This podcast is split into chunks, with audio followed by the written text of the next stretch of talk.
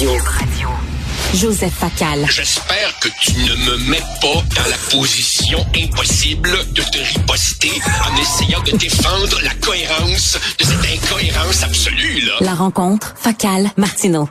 Alors, Joseph, donc, euh, la mesure de Pascal Derry, là, en disant on va faire payer davantage les euh, étudiants du Canada anglais qui venaient ici euh, euh, étudier puis qui repartaient chez eux, euh, on va maintenant leur demander de payer plus. Il y a un backlash. On le voit au Canada anglais, on le voit ici au Québec. Et tu as remarqué, Joseph, chaque fois que le Québec tente de défendre ses droits ou de réparer une injustice, tout de suite, c'est coucouche-panier, va dans ton coin.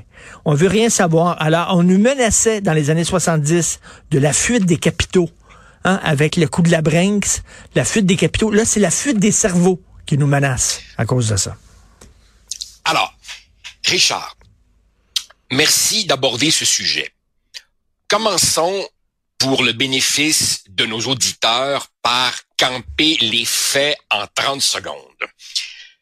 Le gouvernement Legault annonce que les frais de scolarité universitaire juste au premier cycle, juste au premier cycle, pour les étudiants canadiens mais extérieurs au Québec, passera de neuf mille à dix-sept mille, accompagné d'un plancher minimal de vingt mille pour les étudiants, entre guillemets, étrangers, donc hors Canada.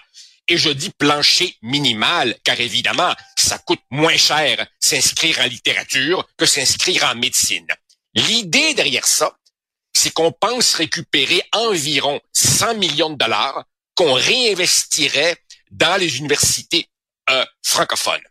Alors, pour faire maintenant du pouce sur ce que tu viens de dire, coucouche-panier, moi, je pensais moins à des chiens qu'à des chats. En fait, trois catégories de chats, trois catégories de chats sont sorties du sac. Premièrement, avant même d'aller au Canada anglais, regardons dans notre petite cour à nous, Richard, nos collègues de la presse. Nos collègues de la presse.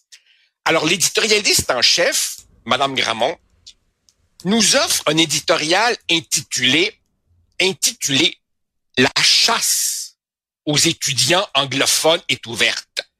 La chasse. Pourquoi pas la traque? Pourquoi pas la rafle, tant qu'à faire? As-tu remarqué, la presse la disait, disait, la presse, c'est, ce n'est plus maintenant euh, débat.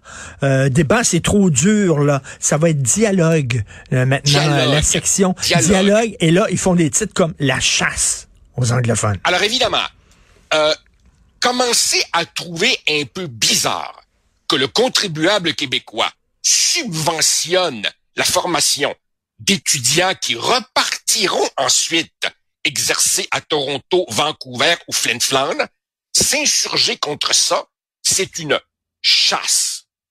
Wow! Dans le même éditorial, on associe cela à une pas très subtile théorie du complot en disant que, dans le fond, la C A Q fait ça pour faire oublier ses ratés sur le troisième lien et sa défaite dans Jean Talon. Allô? Ça fait des décennies qu'on dit qu'il y a une iniquité dans le financement des universités. Et rajoute aussi la subtile phrase que je cite ici pour être sûr de ne pas me tromper. La province, comme disait mon, mon, mon vieux mentor Bernard Landry, je l'entends dire la province avec ironie, la province ne peut pas se replier sur elle-même. Autrement dit, que le Québec fasse un geste modéré de redressement d'une iniquité historique, c'est une fermeture provinciale. Hey, pour être Voyons. juste, pour être juste, il n'y a pas seulement dans la presse qu'on peut lire ça, dans notre non, propre ben justement, journal, justement. Emmanuel Latraverse, dans le Journal de Montréal, dit que c'est un repli du gouvernement. Euh, ben, c'est, ben, Faut le dire. Qu'est-ce que tu veux que je te dise? Non, c'est pas un repli. C'est pas un repli parce que la vérité est que le coût réel, le coût réel d'une formation universitaire, ce qu'on investit sur chaque étudiant, c'est infiniment plus que ce qu'on lui demande à lui de payer. Pourquoi? Parce que la formation est lourdement subventionnée par le contribuable québécois. Et je suis d'accord avec ça. Mais évidemment, Si les gens d'ici subventionnent la formation d'un médecin qui vient ici parce qu'il va payer beaucoup moins cher à Montréal qu'à Toronto, mais s'empresse de repartir chez lui, est-ce que cesser de, de, de faire rire de nous, cesser d'être cave, cesser de subventionner les étrangers, c'est du repli? Voyons donc. Par ailleurs, évidemment, réaction plus prévisible dans les médias du Canada anglais. Alors évidemment, dans les médias torontois, on parle de tyrannie et, et, et, et, Richard, il y a quelqu'un à The Montreal Gazette qui devrait lâcher la chronique pour devenir rappeur. Tu sais, dans le rap, on est supposé faire des rimes. Alors le gars se trouve bien smart avec Kill McGill. Franchement, Kill McGill. Évidemment, on ajoute que c'est punitif, destructeur, politique et paroissial. Et le troisième chat, le troisième chat, ça fait combien d'heures, Richard? Combien d'heures? Je crois que ça fait même pas vingt-quatre heures que toi et moi, on parlait des efforts du euh, Parti libéral du Québec pour essayer de, de se réimplanter dans ce Québec francophone qui lui tourne le dos. Eh ben, il a fallu quoi? vingt-quatre heures pour que le chat sorte du sac. Rien de moins, rien de moins que le fils de Jean Charest qui nous dit « La communauté anglophone doit, j'ouvre les guillemets, passer à l'offensive. » Passer à l'offensive comme si les anglophones du Québec étaient une pauvre minorité opprimée. Richard, Richard, Mais... j'ai été pendant vingt ans prof d'université. Je te jure. Je te jure qu'il n'y a chez moi aucune hostilité envers McGill. Mais, mais, aucune hostilité. Mais ces gens-là, est-ce qu'ils parlent des hôpitaux francophones dans le reste du Canada puis des, des universités ben, francophones dans le reste du Canada? On est toujours, ben, nous autres, obligés de répondre à des standards hyper élevés. Alors, eux autres, leurs standards face aux francophones, c'est « fuck you ben, ». Que oui. Si la C B C a un truc à faire traduire, ils viennent même pas, même pas au Québec, ils vont directement à Paris.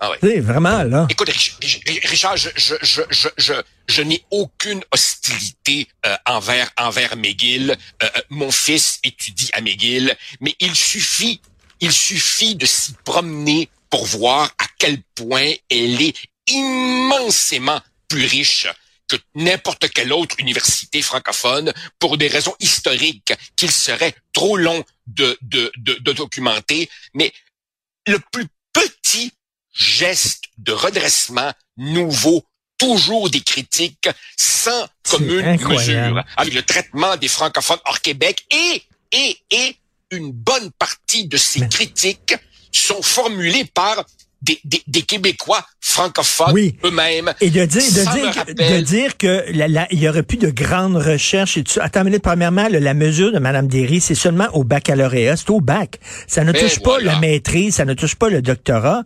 Et, et puis, c'est comme si, euh, si les Canadiens anglais venaient pas étudier chez nous à McGill, on va se retrouver, nous autres, les Québécois francophones non éduqués, ensemble, on pourra pas rien. Il y a un mépris derrière ça. Et, et, et, et, et Richard, et Richard dans, dans, dans, dans, dans, dans mon métier d'origine, l'université, euh, on sait de ses sources. C'est notre collègue et ami euh, Jean-François Lisé qui rappelle très justement le petit don euh, du Royal Victoria à McGill pour l'agrandissement de son campus, un, un, un pactole immobilier estimé à environ cinq cents millions, auquel on rajoute, gracieuseté de Philippe Couillard, un financement de quatre cent soixante-quinze millions, une bagatelle d'à peu près un milliard pour une institution qui est déjà un des plus riches euh, euh, euh, propriétaires immobiliers sur l'île de Montréal. Mais, mais c'est jamais alors, assez. Écoute, on n'en fait jamais assez envers les anglophones. On reçoit jamais assez d'immigrants. On n'est jamais assez ouvert. On n'est jamais assez tolérant. On n'est jamais assez. Pour le reste du Canada, je trouve ça épouvantable. Mais, mais, mais, mais...